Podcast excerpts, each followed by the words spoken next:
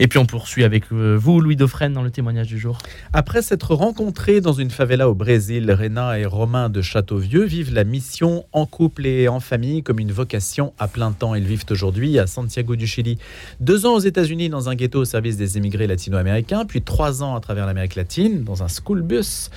Puis aujourd'hui, ils vivent donc, comme je le disais, à Santiago, dans le quartier le plus pauvre et le plus emblématique du pays, où ils ont fondé en 2013 Misericordia, dont on va parler, et qui est l'objet de notre discussion aujourd'hui, qui est présente, qui est une œuvre présente dans quatre lieux de mission à travers le monde, donc en Chili, au Chili, en Argentine, en France aussi et aux États-Unis. Et en ce mois de janvier, on profite de leur présence puisque Réna et Romain de Châteauvieux sillonnent la France et l'Europe pour 15 veillées de témoignages et de prières. Ils sont avec nous ce matin. Bonjour. Bonjour. Merci d'avoir accepté notre invitation. Donc, quel est l'objet de cette tournée précisément, euh, Romain de Châteauvieux notre désir avec cette tournée euh, européenne, c'est de pouvoir euh, annoncer la miséricorde du Seigneur et de permettre à tous ceux qui viennent euh, assister à ces veillées de faire une expérience concrète de la miséricorde.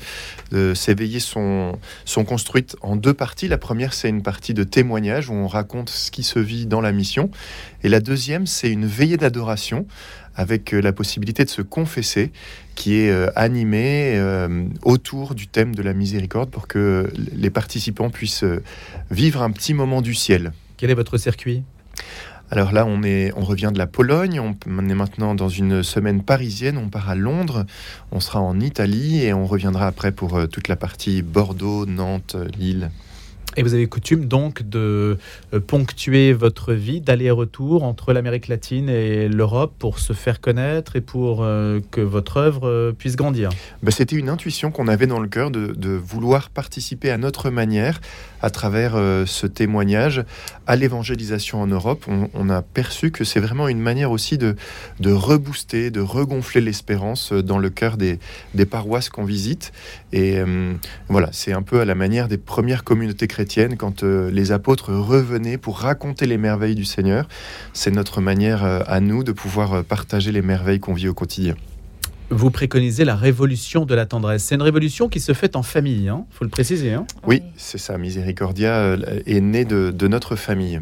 Donc ça a commencé au Brésil, peut-être que Réna peut nous raconter Oui. Et, en vérité, en vérité, ça a commencé bah, depuis notre mariage. On s'est marié au Brésil, justement. Et après, on était envoyé pendant deux ans de mission aux États-Unis. Et, après, voilà, on a fait ces trois ans avec euh, missionnaire dans la mission TPIAC. Et euh, aujourd'hui, il, a, il y a dix ans, on a commencé Miséricordia au Chili. Et hum, avec, euh, voilà, au début, nos, nos quatre garçons. Et aujourd'hui, nous avons six enfants. Qui vivent donc avec vous dans le quartier le plus pauvre de Santiago. Oui, c'est ça. Voilà. Quel est l'objet en fait de l'œuvre quand on vit à plein temps sur place? Le but de Miséricordia, qu'est-ce que hmm. c'est? Aujourd'hui, Miséricorde au Chili, après dans les autres endroits, et voilà, c'est, on est dans des différentes étapes de la mission.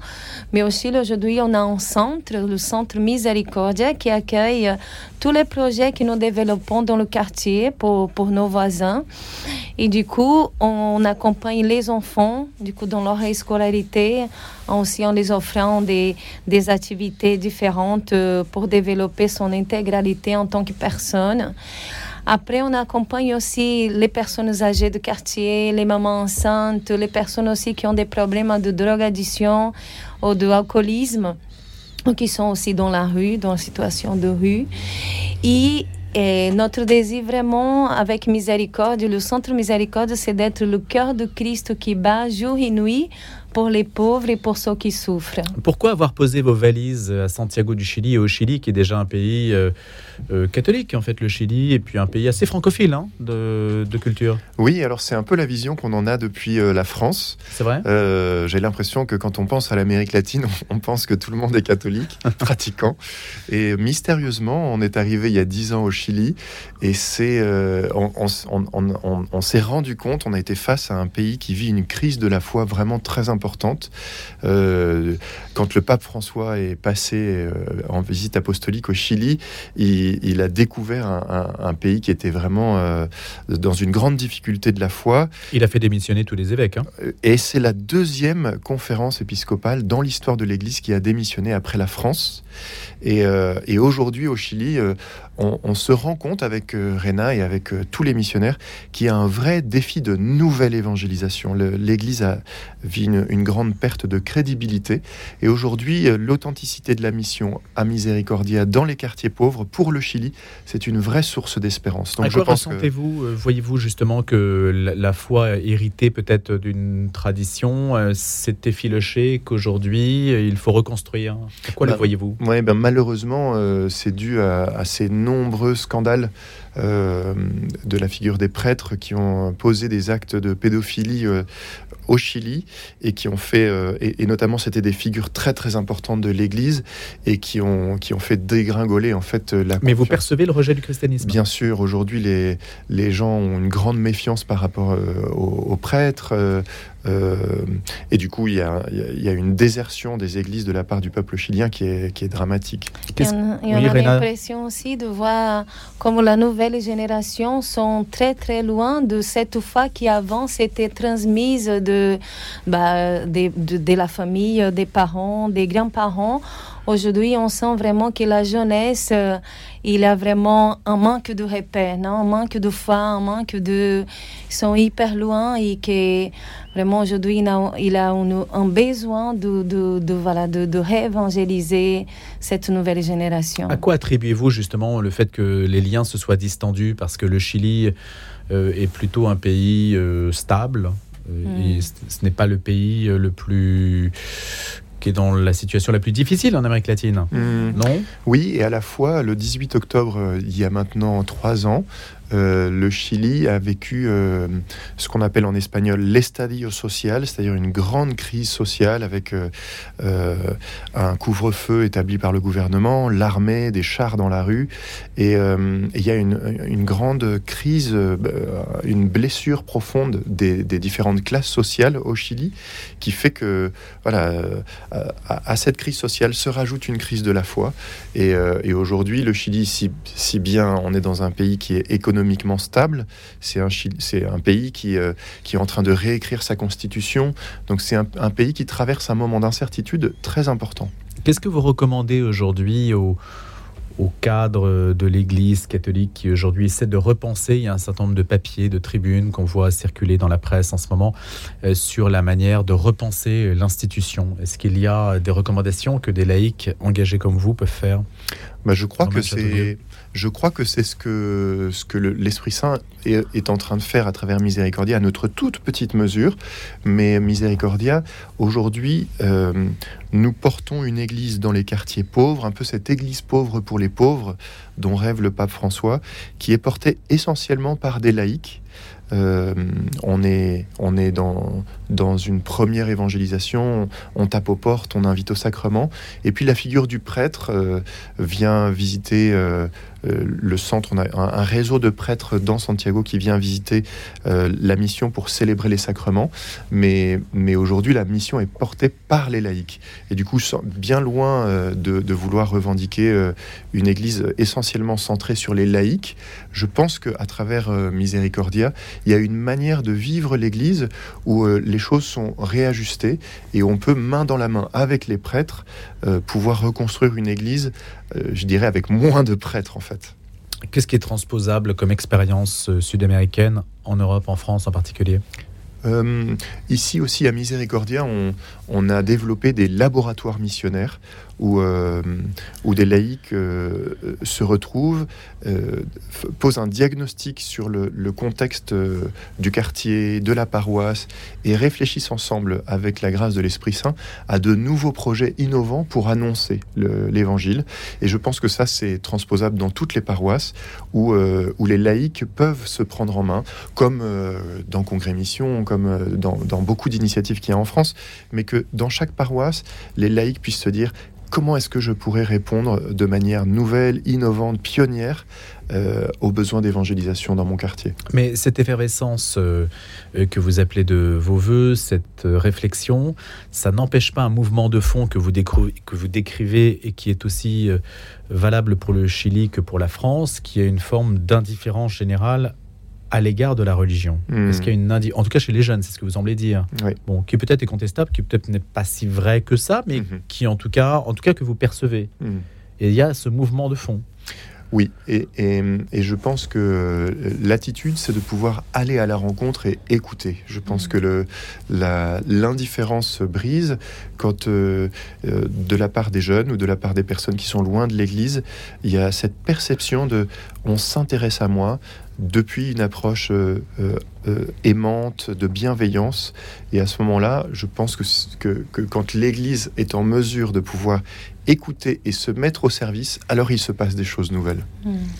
Réna de Châteauvieux, comment faites-vous avec les, les, enfants qui sont impliqués donc dans cette aventure avec leurs parents, forcément? Oui. Depuis le départ? Depuis le départ, oui. Et les enfants, aujourd'hui, euh, bah, depuis toujours, on essaie toujours d'avoir le bon équilibre entre la famille, euh, les enfants, la mission. Et on est bien conscient que notre première vocation, c'est notre couple et nos enfants. Et de là coule toute la source et le fruit pour, pour pouvoir se donner dans la mission. Et aujourd'hui, nos enfants, ils ont une vie normale d'enfants. C'est-à-dire, ils vont à l'école, euh, ils, euh, ils, passent la plupart du temps à l'école. Après, ils ont voilà, la vie dans la maison avec leurs amis. Et, et dans les temps euh, libres, disons, ils sont dans la mission avec nous et on peut, on peut vraiment témoigner comment c'est c'est beau pour nous de voir comment nos enfants grandissent bien et que la mission et tout ce que nous avons vécu jusqu'à aujourd'hui a été pour eux un, beau terrain pour pouvoir grandir. Et, euh, voilà, on a des ados aujourd'hui de 15 ans déjà qui sont là avec nous. Et, mais ils sont des bons enfants et euh, voilà, pour ça on rend grâce à Dieu. Mais ils voient qu'ils suivent un chemin peut-être un peu différent de la plupart des enfants de leur âge. Oui. oui. Ça, c'est un, un, choix qui est alors, euh, s'ils ont toujours vécu ainsi, parce que là, vous êtes au Chili, mais on, vous avez déjà voyagé dans d'autres pays. Donc, il y, a un côté un petit peu, est-ce qu'il y a un petit côté nomade dans cette histoire, mmh. au Romain de Châteauvieux je, crois qu'aujourd'hui, après avoir euh, établi nos valises euh, depuis dix ans au Chili, euh, ce côté nomade, il, fait un petit peu partie de, de notre histoire de famille d'avant. De temps en temps, on a certains enfants qui disent Et si on repartait oui. Mais aujourd'hui. Ce serait pour aller où d'ailleurs Seul Dieu le sait. mais aujourd'hui. Mais c'est vous qui choisissez euh, généralement, enfin, c'est le deal qu'on a fait avec le bon Dieu. Euh, on, est, on, régulièrement, on se remet dans une étape de discernement pour savoir ce que le Seigneur veut de nous. Euh, mhm. Et du coup, voilà, pour l'instant, on, est, on est dans cette étape de discernement. Et donc, il vous avait dit, il y a 10 ans, c'est le Chili. Et dans, oui, dans les différentes possibilités qui s'offraient à nous, le Chili apparaissait comme le lieu où le Seigneur nous appelait. Est-ce que c'est plus facile d'exercer en tant qu'occidental dans un pays qui était moins développé que l'Occident, ou bien à Paris en France, en Europe, dans les vieux pays de chrétienté? C'est une bonne question. Je pense que ce sont des défis missionnaires euh, différents. Euh, on peut avoir l'impression encore, depuis notre fenêtre européenne, que c'est toujours plus facile d'évangéliser. l'exotisme. Voilà, c'est ça. Mais, euh, mais c'est aussi, je pense que chaque pays a ses défis, a, ses difficultés. Euh, et... Mais est-ce que vous voyez faire la même chose ici, à Paris? Oui, on a, on a été très frappé avec Réna euh, parce que Miséricordia est présent à Aubervilliers et on a été très frappé de se retrouver dans certains euh, appartements très insalubres d'Aubervilliers avec des familles euh, entassées les unes sur les autres en se disant tiens, cette pauvreté sociale, elle est presque plus forte que celle qu'on a au Chili parce qu'il y a une dimension d'isolement, de solitude qui, qui, est peut-être encore plus criante ici en Europe. Ça, c'est ce que vous avez perçu au fil de vos tournées? Euh, régulièrement, on vient pour visiter la mission ici, et du coup, on, accompagne euh, les missionnaires ici à Aubervilliers, et donc on, a, voilà, on, accompagne et on suit aussi le quartier et les voisins euh, ici à Aubervilliers. Est-ce qu'il y a des solutions contre la pauvreté? C'est peut-être un peu radical comme réponse, mais je pense que la solution, c'est le Christ. Euh, alors quand, quand, quand on imagine la solution pour éradiquer la pauvreté ou éradiquer la misère, euh, c'est pas forcément la première réponse qu'on attend, mais nous, c'est ce qu'on voit à Miséricordia, la plus grande richesse, le plus grand trésor qu'on peut partager à quelqu'un, c'est le trésor de la foi, c'est le trésor de cette amitié personnelle avec le Christ qui permet après de, de voir ma vie avec un regard d'espérance différent. Oui, non, ça permet de surmonter la pauvreté, ça permet de la vivre, mais pas de la résoudre. Mais pas de résoudre euh, les besoins très concrets du quotidien. Ça, Là, comment faites-vous Ouais. Est-ce qu'il y a une préconisation Est-ce qu'il y a, en fait, est-ce qu'il y a la faute à quelqu'un Est-ce que c'est le système économique On voit euh, qu'il y a beaucoup quand même de débats là-dessus. Est-ce qu'il y a, Bien sûr. En particulier dans des pays où il y a moins de classe moyenne que d'autres, il y a sûr. plus de pauvreté, plus de très riches? Ce qui est le cas au Chili. Hein. Oui, exactement. Et c'est un peu ce qu'on a découvert euh, en, mettant le Christ au milieu de notre apostolat et de notre travail contre la pauvreté. Je ne suis pas très à l'aise de le, de le parler comme ça parce qu'on a l'impression qu'on a un peu deux, deux clans qui s'opposent, mais, mais en mettant le Christ au milieu de notre travail, euh, on a découvert que les gens du quartier pauvre et les gens qui sont de quartiers plus riches pouvaient se regarder de, de manière fraternelle. Et du coup, euh, euh, aujourd'hui, on voit que se tissent des histoires dans notre quartier entre des gens qui travaillent, qui travaillent par exemple à la bourse et d'autres euh, qui, qui, viennent de notre quartier et qui deviennent frères et amis. Et des nouveaux horizons s'ouvrent de bourses universitaires pour les enfants, euh, des choses en fait qui viennent euh, quand on dit à qui la faute, ben je crois qu'il y, a une faute de répartition des richesses. Et quand on se retrouve frère dans le Christ, eh ben les richesses sont plus faciles à partager. Vous avez voulu montrer dans un ouvrage qui s'appelle donc Miséricordia, la révolution de la tendresse, aux éditions première partie, il y a une galerie de portraits qui nous emmène découvrir des visages, Justine et Dorian, euh, Rulio, on ne va pas tous les citer, Bastian, etc. Ce sont des, des visages qui sont censés nous montrer quoi en fait Romain de Châteauvieux et Réna ben, pour nous, ces, euh, ces dernières neuf années, on a été vraiment témoins avec Réna de, de la miséricorde qui agit concrètement dans la vie de nos frères et sœurs, euh, de, de, nos, de, nos, différents quartiers de mission. Et, et c'était permettre de, ça, ça, nous permettait de, de donner la parole à, à, à, ces gens qui ont vu leur vie transformée de manière très très concrète par la miséricorde du Seigneur. Par exemple euh, Par exemple, Bastian, un jeune euh, de, nos quartiers euh, euh, un peu racaille, on va dire, euh, qui voit son, son, meilleur ami se, se faire tuer par balle à 2 heures, deux, 2 heures de l'après-midi le plein quartier et qui n'a qu'un rêve, c'est de se venger et puis qui rentre un soir dans la chapelle où on organisait une veillée d'adoration et qui est littéralement foudroyé par la miséricorde et qui, qui choisit de pardonner et qui aujourd'hui est missionnaire avec nous. Il, est, il a entrepris avec des, des bourses qu'il a reçues à travers Miséricordia des études de kiné et aujourd'hui il est le kiné du quartier pour toutes ces petites dames et il est missionnaire à nos côtés. Voilà, ça c'est un des témoins de la miséricorde. Et donc ça sème comme ça ouais. et vous les avez réunis. Et c'est ça la révolution de la tendresse en fait, c'est quand euh, euh, tous on peut faire cette expérience de la miséricorde, cette expérience de la tendresse de Dieu qui fait de nous des missionnaires. Dans le, biotope culturel du Chili, est-ce qu'il y a une manière d'agir différente, des mots à trouver, des façons de faire qui sont différentes de ce qu'on peut imaginer en France ou ailleurs? Réna mm. Et oui, bien sûr, bien sûr, comme chaque culture euh, a son, sa manière, euh, son... et du coup, voilà, et, il a il a une manière de faire qui est distante d'ici de France. Euh, et je pourrais dire aussi que qu'avec euh, les, les, Chiliens, parce que le contact c'est plus facile, c'est plus ouvert, c'est plus euh, familial, disons. Et du coup, voilà, ça ça nous, nous, donne une belle mission. Ça favorise l'œuvre qui est la vôtre. Mmh. Merci de nous en avoir parlé ce matin. Réna et Romain de Châteauvieux. Donc Miséricordia, on pourra trouver l'essentiel dans l'ouvrage que je viens de mentionner. Et puis bien sûr, si vous voulez participer à la tournée à votre manière, puisque vous sillonnez en ce moment la France et l'Europe pour 15 veillées de témoignages et de prières, tournée.miséricordia.fr. Merci d'avoir été des nôtres. Merci, Merci. à vous.